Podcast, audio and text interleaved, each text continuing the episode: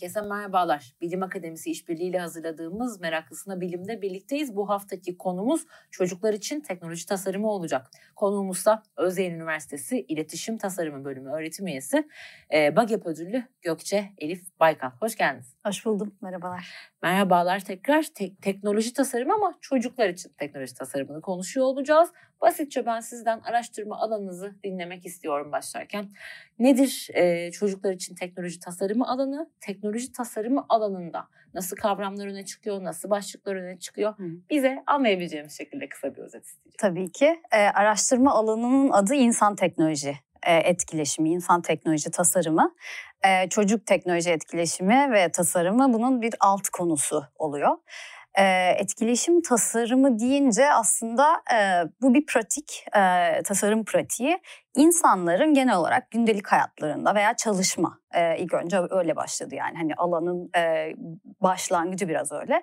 İnsanların çalışma hayatları veya gündelik hayatlarındaki iletişimlerini ve etkileşimlerini tasarlayabilmek için e, bazı interaktif tabii ki ürünler veya hizmetler ve bazen belki mekanlar gibi e, tasarım pratiklerine verilen isim. Çok multidisipliner bir alan. Çok geniş geliyor. Ee, insan teknoloji etkileşimi özellikle e, bilgisayar mühendisliği ve antropoloji, psikoloji gibi sosyal bilimler ve özellikle bilgisayar mühendisliğinin bir araya gelmesi ve üretimleri ve tasarımı bilgilendirme daha doğrusu bilginin orada üretilen bilgilerin tasarıma tercüme edilmesi konusu ile başladı aslında. Daha sonra işin içerisinde tabii ki çok fazla başka endüstriler de girdi. Medya endüstrileri, grafik tasarımı, farklı farklı mühendislik alanları, endüstriyel tasarım gibi çok farklı disiplinlerin aslında bilgi birikimleri, kullandıkları yöntemleri bir araya getiren bir araştırma alanı kendi içerisinde. Ama dediğim gibi çok multidisipliner bir alan. Ee, özellikle de bazı hedefleri var. Yani çok belli olan zaten ilk baştan beri e, en temel hedef kullanılabilir, çok kolay öğrenilebilir teknolojileri tasarlamak. Yani hepimiz e, bazı teknolojileri özellikle bu akıllı cihazları hayatımızda ilk kez 10-15 sene önce kullanmaya başladık ama hiçbirimiz kursa gitmek zorunda kalmadık. Her ne kadar bu interaktif yüzeyler bizim için çok yeni şeyler olmuşsa da hiç böyle özel bir eğitimden geçmemiz gerekmedi. Çok hızlı bir şekilde adapte olduk ve kullanmaya başladık. İşte bu böyle hani hiç öğren çok hızlı öğrenilebilen, çok hızlı adapte olabileceğimiz, e, gündelik hayatta bizlerin işine yarayacak e, e, ve hayatımızı kolaylaştıracak teknolojilerin aslında tasarlanması, e, bunların kararlarının verilmesi gibi şeyler. Ama benim için en en önemli konu e, tasarımın içerisine hedeflenen insanların dahil edilmesi konusu. Ee, sanırım diğer alanlardan ayıran özelliği de bu. Yani tasarım sürecini herhangi bir tasarımın da e, tasarımdan da etkileşim tasarımını aslında farklılaştıran konu insanı hedeflenen insan kitlesini tasarım sürecinin içerisine koymak. Bu bazen şey olabiliyor.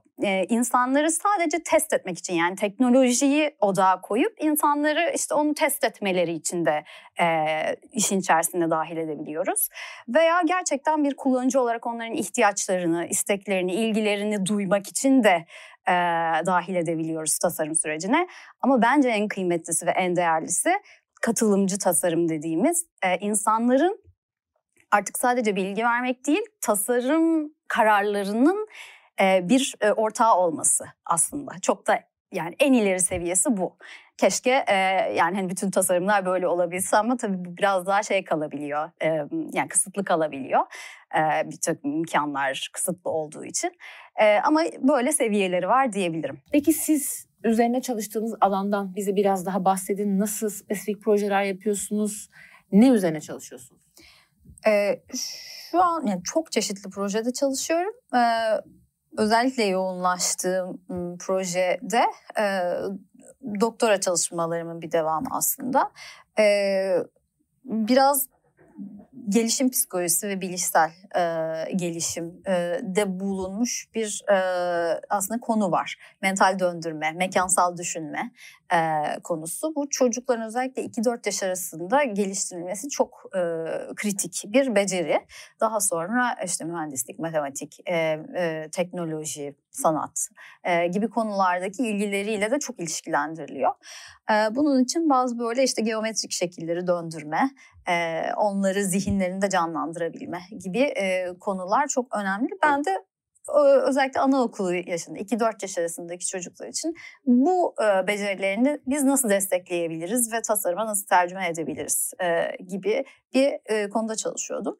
Daha sonra arada Danimarka'da bir doktora sonrası araştırma yaptım. O biraz daha farklı bir konuydu ama şimdi döndükten sonra yine bu mekansal düşünme becerilerinin farklı gerçekliklerde yani fiziksel dünya ve biraz da sanal gerçeklik ortamlarında nasıl farklılaşabileceği e, ve de hani yedi ve daha da e, büyük insanlar üzerine yani çocuklar ve yetişkinler üzerine birazcık odaklanıyorum şimdi.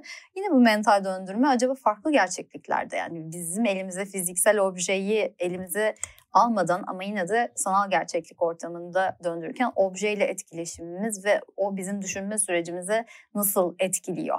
Ee, kullandığımız bu ellerimizle kullandığımız jestler ve düşünce ilişkisi burada farklılık gösterebiliyor mu? Bu tür teknolojiler bu beceriler için bir fırsat sunuyor mu? Sunuyorsa nedir? Kısıtlara sebep oluyor mu? Varsa bunlar nedir? Üzerine eğiliyorum bu son zamanlarda diyebilirim bir eğitim modülüne yakın da bir his veriyor bana bütün bu anlattıklarınız. Yani ve hani o kısıtlı ekrandan falan bahsetmiştik ya aslında çocuğu geride tutmak değil teknoloji e, bir şekilde daha öğretici ve daha ileriye taşıyan bir noktaya da gelebilecek sanıyorum böyle tasarımlar sayesinde. Doğru mu algılıyorum bilmiyorum ama çok dışarıdan bakan bir göz olarak. Ee, bu sanal gerçeklik içerisinde zaten eğitim modülleri çok fazla entegre edilmeye başladı. Ee, bu nedenle çocukların nesne etkileşimleri, onların işte diğer diğer konulardaki başarı ve becerileri için nasıl desteklenebileceği konusunda e, bir bilgi sağlayacağını umuyorum ben de bir eğitim modülleri serisi de olur mu bir noktada belki olabilir. E, fakat öncelikle bizim mekansal düşünmeyle ilgili e, bildiğimiz kuramları e, başka bir gerçeklikte de ne kadar geçerliliği var. Önce birazcık aslında işin temelinden birazcık kuramsal teorik tarafından e, yola çıkarak aslında geliştirmeye çalışıyoruz insanları işin içerisinde katmadan. 10-15 yıl önce kullanmaya başladığımız ama çok hızlı adapte olduğumuz e, teknolojilerden bahsettiniz. Benim aklıma da şu geldi. Yani daha çok gençler, çocuklar hızlı öğrenip hatta büyüklerine de çok öğrettiler e, sanıyorum ki hala da yaşadığımız bir süreç Kesin. olabiliyor zaman zaman bu teknoloji geliştikçe. Çocuklar işin içine girince e, teknoloji tasarımındaki kavramlar nasıl değişiyor, alan nasıl değişiyor, çocuk işin içine girince ne oluyor? Ee, çocuk işin içerisine girince öncelikle hepimiz çocuk olduk. Bütün tasarımcılar çocuk oldu.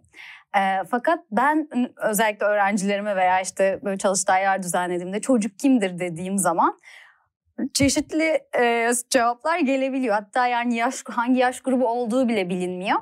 0-18 yaş grubu. Buna biz çocuk diyoruz. Birleşmiş Milletler'in böyle bir tanımı var. Ee, ve bu yaş aralığı çok geniş bir yaş aralığı. Evet.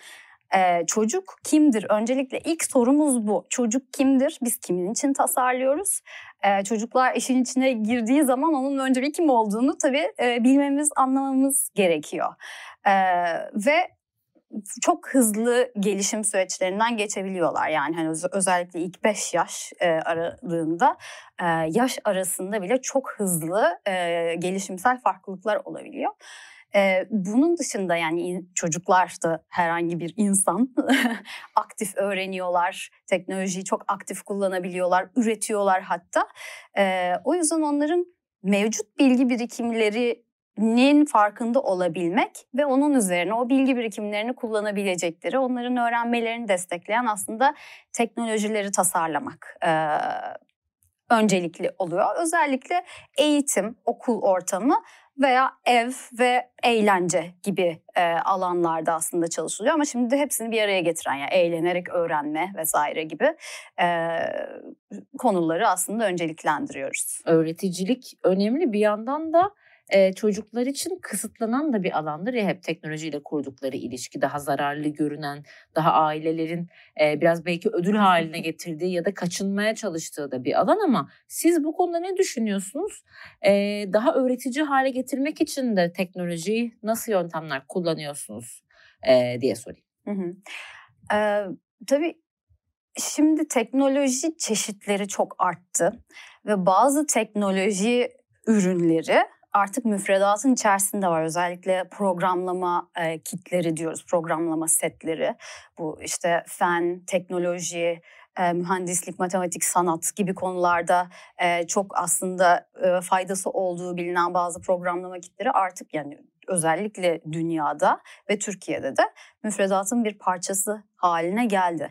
Yani biz sanırım bu kısıtlamalar teknoloji deyince ilk aklımıza televizyon gelirdi. Şimdi Şu anda işte tablet veya telefonlar geliyor. Tabii ki onlara bazı kısıtlamalar getiriliyor çünkü içeriklerini kontrol etmek bir noktada çok da kolay değildi. Hatta evet. çok kısıtlı kanallar vardı ve o zamanlar her şey çocuklar için yapılmıyordu. Şimdi de aslında benzer durumlardan geçiyoruz yani çok fazla uygulama var, çok fazla program yine var hani e, dijital televizyonlarda. E, fakat e, burada çocuklar dediğiniz gibi çok aktif kullanıcılar oluyor.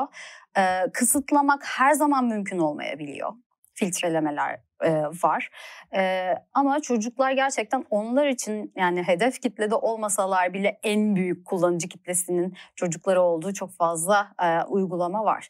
Tabii burada bazen teknoloji çok hızlı ilerliyor ve yani e, daha sonradan ancak biz e, bir aksiyon alabiliyoruz. Veya bazı teknolojiler gerçekten yani bizim aslında çok da yaygın kullanmadığımız zaman az önce dediğim programlama kitleri gibi e, veya başka böyle elle e, onların elle keşfetmelerini sağlayan bazı teknolojiler, yeni teknolojiler var.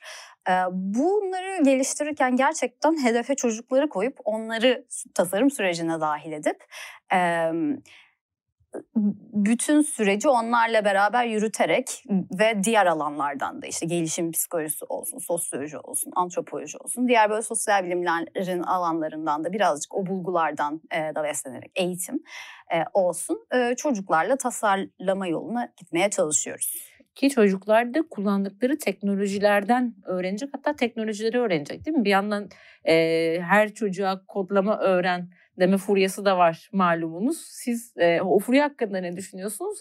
Daha fazla ne öğrenebilir çocuklar diye soruyorum. Ee, bu bir furya tabii ama işin yine özünü kaçırmamak lazım. Tabii ki öğrensinler ve biz onlara bunu erişilebilir hale getirelim. Bu çok kıymetli. Çünkü programlama veya işte kodlama dediğiniz şey aslında şu an birçok teknolojinin, uygulamanın altında yatan temel prensip.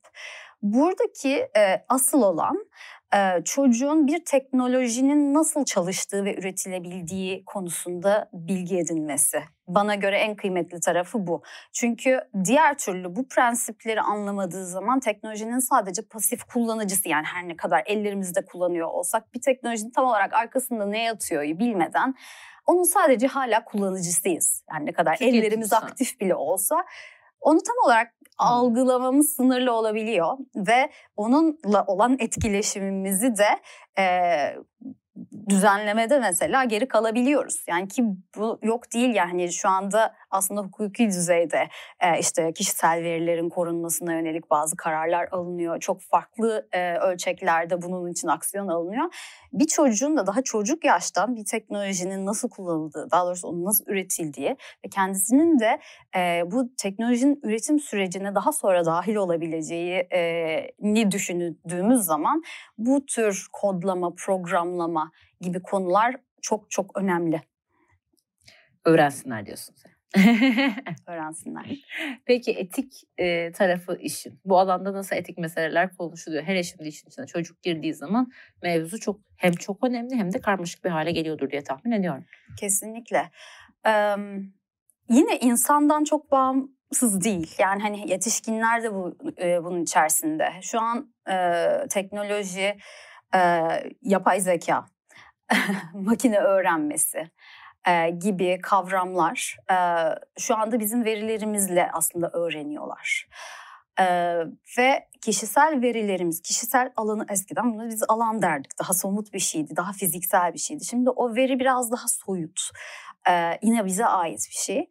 Ee, ve onun nerede ne kadarının saklanması gerektiği, kime ait olduğu olacağı, kimin erişimine e, açık olduğu olacağı konuları birazcık böyle ne yazık ki e, çok net değil hep yani birçok şeyi de çok bilinçli kullanmıyoruz. Yani yetişkinler olarak olarak da çok e, bilinçli kullandığımız söylenemez. Nelere erişim verdiğimizi çok bilinçli seçmeden veriyoruz. Ama biz sonuçta yetişkiniz ve kendi adımıza bazı önceliklerimiz oluyor vesaire. E, fakat bunu aynısını çocuklar için olanı da yetişkinler karar veriyor. Çocukların ne tür teknoloji kullanacağına da yetişkinler tasarlayıp karar veriyor e, sınırlandırıyor, sınırlandırmıyor. E, veya çocukların nasıl data top, e, çocuklardan ne tür data toplanacağına da yine e, yetişkinler karar veriyor e, diyebiliriz. O yüzden burada etik konular tabii ki biraz hukuki boyutların çok e, geride kalması ve teknolojinin çok hızlı ilerlemesiyle e, bize bir gri alan yaratıyor şu anda. E, bunlar hakkında bazı düzenlemelerin getirilmesi gerekiyor. Bunun dışında etik deyince çok enteresan bir konu. Yine yetişkinler olarak bizler de bunu düşünüyoruz. Tasarımcılar olarak bunu düşünüyoruz. Özellikle e, sürücüsüz araçlar e, yaygınlaşacak. Yani bu kadar hani e, enerji tüketimini azaltmaya çalıştığımız ve hani bireysel araçların bu kadar arttığı bir dünyada hani böyle bir ikilem yaşıyoruz şu anda. E, bir şekilde bu sürücüsüz araçlar yaygınlaşacak. E, ve teknoloji bir karar veren olacak. Çok ünlü bir böyle tramvay e, problemi vardır bilmiyorum bilir misiniz? İki ray, e, bir yol ayrımı vardır. Tramvay düz yolunda beş kişiyi bir, eğer yolu değiştirebilirsek biz de e, bizim kontrolümüzde tek bir kişiyi e, hani ezebilir. Hangisi? Burada evet seçim yapmak. Bu Harvard Üniversitesi'nde hatta e, mülakatlarda verilen bir soru. Şimdi bu e, sürücüsüz araçlar konusunda da en çok bu problem üzerinden e, düşünülüyor. Hmm. Burada mesela bir araç kendi kendine bu kararı vermeye çalışacak bir noktada. Bu kültürler içinde de çok değişebiliyor. Yani bir kültür ben çocukları ve bisikletlilere öncelik vereceğim derken bambaşka bir kültür. Ben tabii ki yaşlıları önceliklendiririm o bilgi birikimi. Biz başka bir kültürde şu meslek sahibini e, önceliklendiririm. Burada yani veya şirketler ben aracın sahibini önceliklendiririm diyebilir. Yani burada o kararlar çok etik kararlar aynı zamanda ve değerler üzerine kurulmuş bazı e, kararlar olacak. Teknoloji bu kararları veren olacak aynı zamanda ve bu teknolojiye o etik ve değerleri aslında entegre edecek olan yine tasarımcılar ve insanlar e, olacak. O, o bilgiyi üreten ve teknolojinin o bilgilerle öğrenmesini sağlayan yine insanlar olacak. Burada tabii çocuklar şu bugünün çocukları ileride bunları tasarlayan kişiler e, bunların kararlarını veriyor olacak. O yüzden etik konusu aslında çok karmaşık, çok katmanlı. E, sadece bizlerin bu konuyu e, kendi adımıza düşünmesi bile baş başına çok değerliyken bir de bunu teknolojiye biz nasıl entegre edeceğiz, nasıl tercüme edeceğiz konusu da var. O yüzden Burada yine çok disiplinli. Hukuk olsun, tasarım olsun, mühendislik olsun, işte işletme hani kurumlar Hı-hı. olsun hep bir arada düşünülmesi gereken e, değer duyarlı tasarım dediğimiz bir alana doğru aslında onun da çok önemli olduğu bir konuya doğru gidiyoruz. Karmaşık yıllar içinde de çok değişime de açık çok hızlı da gelişen bir alan gibi görünüyor. Peki bilimsel bilgi üretme kısmında biraz konuşalım istiyorum. Siz kendi çalıştığınız alanda e, hangi yöntemlerle bilgi ediniyorsunuz? Nasıl sorular soruyorsunuz? Yanıt bulmak için ne yapıyorsunuz? Ee, biraz da işin pratiğiyle ilgili ufak bilgiler edinmiş oluruz. Tabii. Ee, çocuklarla özellikle çalışan biri olarak e, tabii çok farklı yaştaki çocuklara çok farklı yöntemler kullanabiliyoruz. Özellikle e, yani hani ergenlik sonrasındaki çocuklar bizimle bir yetişkin kadar neredeyse iletişim kuruyor. Sözlü, yazılı olarak e, iletişim kurabiliyor. E, fakat daha küçük yaşta çocuklar veya özel ihtiyaç sahibi olan çocuk veya insanlar yani yetişkin de olabilir bu kişiler. Onlarla çalışırken kendi yöntemlerimizi bazen geliştirmemiz gerekebiliyor. Konuya özel olarak bazen hatta e, yöntemler geliştirmek gerekebiliyor. Burada da işte e, daha kurulu disiplinlerin var olan bilgileri ve kullandığı yöntemleri biraz adapte ederek ve tasarımı, teknolojiyi biraz daha jeneratif, generatif, e, üretime açık şekilde kullanarak e, kendi yöntemlerimizi geliştirmeye çalışıyoruz. Bunun dışında tabii ki önceliklendirdiğimiz bazı konular var. Özellikle 0-5 yaş arası çocuklar teknolojiye ister istemez maruz kalıyorlar. Ee, önceliklendirmesi gereken bir grup ve onlarla kullanılan yani onların tasarım sürecine dahil edilmesiyle ilgili yöntemler hala çok yetersiz. O yüzden e, o konularda dediğim gibi yöntemleri kendi kendimize de üretmemiz gerekiyor bazen. Bunun dışında e, tabii kültürel e, farklılıkların üzerine gittiğimiz e, çalışmalar olabiliyor. Orada tabii ki daha e, Orada da yöntemleri yine e, bazen kendimiz geliştiriyoruz veya bazen gerçekten farklı ülkeler bir araya gelerek e, farklı perspektiflerle e, ele almaya çalışıyoruz.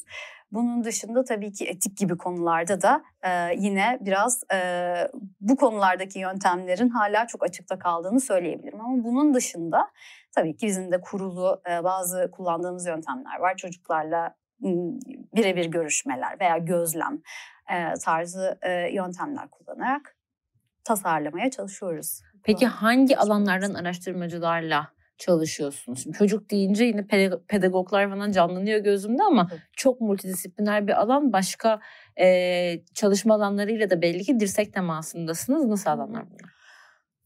E, aklıma yani saymakla bitmez. Çocuk e, biz paydaş diyoruz tasarım, etkileşim tasarımında paydaş. E, çünkü onlar da tasarım kararlarına bir şekilde ortak etmeye çalıştığımız için paylaşıyoruz. Tabii burada çocukla birlikte de bazen çocuk hakkında uzman olan veya bir konu hakkında uzman olan pedagog olabilir, öğretmen olabilir, bir disiplindeki çalışan öğretmen olabilir, ebeveynler çocukları sonuçta en çok Tabii. tanıyan ve onların ihtiyaç ve isteklerini aslında en yakından takip eden ebeveynler e, olabiliyor.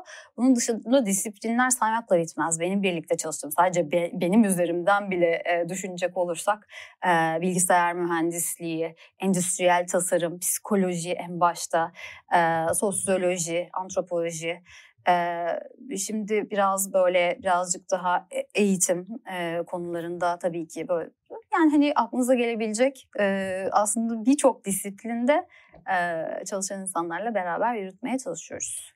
E, tahmin ettiğimden de fazla cevap aldım gerçekten bu soruya. Eksik bile vardır şu an aklıma gelmiyordur.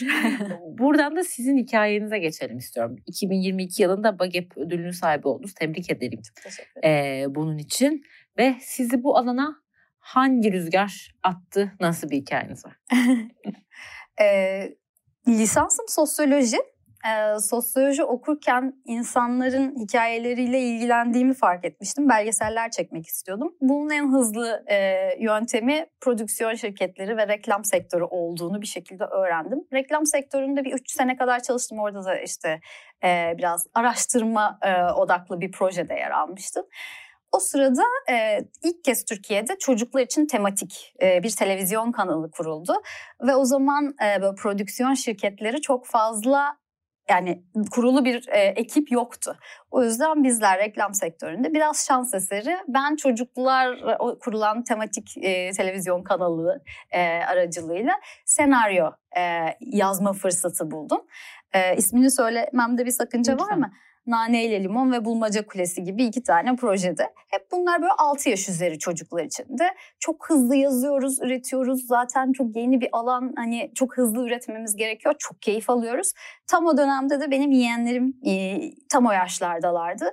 Yani ben böyle yazıyorum. 5 hafta sonra yayınlanıyor ve e, yeğenim de birebir görebiliyorum tepkilerini. Çok heyecan verici ama aynı zamanda bazen ben bir şey öğretmeye çalışıyorum ama bambaşka bir şey alıp gidiyor. Tabii bunu da gördüğümde biraz yani böyle bir soru işareti. Bizim amaçladığımızın dışında da bir şeyler oluyor. Tabii ki fark etmiş oldum ilk elden. Daha sonra ee, kanal bizden 0-5 yaş aralığı için dil gelişimine yönelik e, bir program istemişti. Tabii ilk aklıma Susam Sokağı geldi. Harikulade yaparız falan. Sonra birazcık böyle oturdum. 0-5 yaş arası çok büyük bir yaş aralığı. Dil gelişimi nedir bilmiyorum tam olarak. Ve onun sorumluluğunu o sırada yani bir araştırmacı, bir uzman ihtiyacı hisset derek e, Koç Üniversitesi'nden e, Profesör Doktor Aylin Küntay e, ile iletişime geçmiştim. E, o da bana demişti yani danışmanlık e, verir misiniz diye. O da bize e, şey demiş yani danışmanlık değil ama bizim Koç Üniversitesi'nde Tasarım Teknoloji ve Toplum isimli bir e, şey doktora programı açtık. Burada etkileşimli medya, e, çocuklar üzerine bazı projeler geliştirmeyi düşünüyoruz. İstersen gel burada doktoranı yap. Bir yandan da projelerini ve üretimlerini gerçekleştir. Buna elverişli bir konu demişti. Ben orada tekrar kendimi akademinin içerisinde buldum ve çocuk ve öğrenme üzerine biraz düşününce doktoraya başladıktan sonra biraz düşününce gerçekten e, bu konularda özellikle Çiğdem Kağıtçıbaşı, Susam Sokağı'nın e, özellikle e, üretiminde e, ilk başı çekenlerden biriymiş. Çok büyük kadroların, çok büyük büyük, büyük prodüksiyon şirketlerinin, e, vakıfların bir arada çalıştığını gördüm. Yani gerçekten araştırma destekli yapılması gereken bir şey. Ve öğrenme deyince artık televizyondan çok başka teknolojiler, daha böyle yeni teknolojilerden bahsediyoruz. O yüzden etkileşim tasarımına da ben aslında doktoradan sonra e, birazcık daha kaymış oldum. Çocukların öğrenmesini destekleyen, e, araştırma destekli e, teknolojiler nasıl üretilir diye. Orada da e, Tilbe Göksun, Asım Evren Yantaç'la çalışma fırsatım oldu. E, ve daha sonra kendimi tamamen bu konuya e, vermiş bir şekilde buldum diyebilirim. Yani, Böyle biraz şanslar, şans eseri de bir e, yönelme Şans, merak ama bir merak. Evet kesinlikle şans ve merak e, diyebiliriz yani. Bir çocuklara dair bir sevgi de etkiliyor mu merak ettim. Daha kişisel bir soru bu. Bir İnsan çocuğun sevgisi öğrenecek genel olması. olarak diyebiliriz. Yani e, çocuklara karşı sevgi elbette yani mutlaka e, zor bir kitledir çünkü çocuklar. Gerçekten birlikte çalışması çok e, kolay değildir onlarla. Ee, ama çok da keyifli ve e, çok anlamlı hissettiriyor onlarla çalışmak. Ee, çocuk sevgisi diyebiliriz. Genel olarak insan sevgisinden çok farklı tutmuyorum yine de. Ama e, evet o zorluğa e, zor olduğu doğru. Evet yani. ee, bir de bu programda biraz da amaçladığım e, şeylerden biri bu alanda çalışmak isteyecek gençler eğer denk gelip de bu programı izliyorlarsa e, uzmanından alana dair bir tavsiye e, duyabilirler mi acaba? Diye. Siz çalıştığınız bir alanı genç birine tavsiye eder misiniz yahut ne söylemek istersiniz ona? Ee, çok güzel bir soru. Çok teşekkür ne ederim. Ne okusunlar lisansta örneğin? Çok en basitçe bunu sorabilirim. Hmm. Ee, bu bu ne okusunlar kısmından çok yani tabii ki çok merak etsinler. Ben daha çok tasarım tarafını söyleyeyim. İletişim ve tasarımı bölümü bir hocası olarak bir tasarımcı veya tasarım işin içerisinde tasarım sokmak isteyen çok farklı disiplinlerde bir genç ki bu artık var startuplarda çok fazla Tabii. bu var. Öncelikle şey sorumluluğunu alsınlar. Biz kimin için bir ürün hazırlamaya çalışıyoruz? Tasarlamak bile değil. Yani biz burada kime hizmet ediyoruz? Kimin faydasına hizmet ediyoruz? Bu kişi kim? Onun ihtiyaçları, istekleri ne? Yani o empatiyi kurabilmek. Çünkü bazen varsayıyoruz herkesi tanıdığımızı düşünebiliyoruz veya işte hani çok özel ihtiyaç sahibi görme engelli bir insan hakkında bir şey tasarlayalım dediğimizde gözlerimizi kapatıp empati kurabileceğimizi düşünüyoruz ama böyle bir şey aslında mümkün değil. Ee, o yüzden o insanlarla kimi hedefliyorsak o insanları merak etmek, o insanların ihtiyaçlarını, e, isteklerini, ilgilerini önceliklendirmek, kendi ilgimizden önceye onu koymak. Sanırım burada anahtar e, şey prensip o diye düşünüyorum. Yani kimi hedeflediğimizi bilelim, tanımaya çalışalım, onlarla görüşelim, onlara soralım, onları mümkün olduğunca işin içine dahil etmeye çalışalım diyebilirim. Zor da bir şey, bir şey kendi yargılarından uzaklaşıp bunu yapmak. Kesinlikle. Önemli bir eşik gibi görünüyor özellikle iletişim tasarımı için. Çok teşekkür ediyorum. İyi ki geldiniz, iyi ki katıldınız. Çok keyifli bir program oldu. Ben de e, bir parça en azından anlamış oldum iletişim tasarımını. Sağ olun. Ben çok teşekkür ediyorum. Evet Meraklısına Bilim'in bu haftalık sonuna geldik. Bu haftaki bölümümüzün konusu çocuklar için teknoloji tasarımıydı. Bilim Akademisi işbirliğiyle hazırlıyoruz bu programı biliyorsunuz ve bu haftaki konuğumuz da 2022 yılı BAGEP ödülü sahibi Özel Üniversitesi İletişim ve Tasarımı Bölümü öğretim üyesi Gökçe Elif Baykal'dı. Bizi izlediğiniz için teşekkürler. Meraklısına Bilim her hafta Medyascope Plus'ta yayında bizleri takip etmeyi unutmayın. Yayını beğenmenizi ve paylaşmanızı da isteyeceğim tabii ki. Bu destek bizler için önemli. Yeniden görüşmek hoşmak üzere.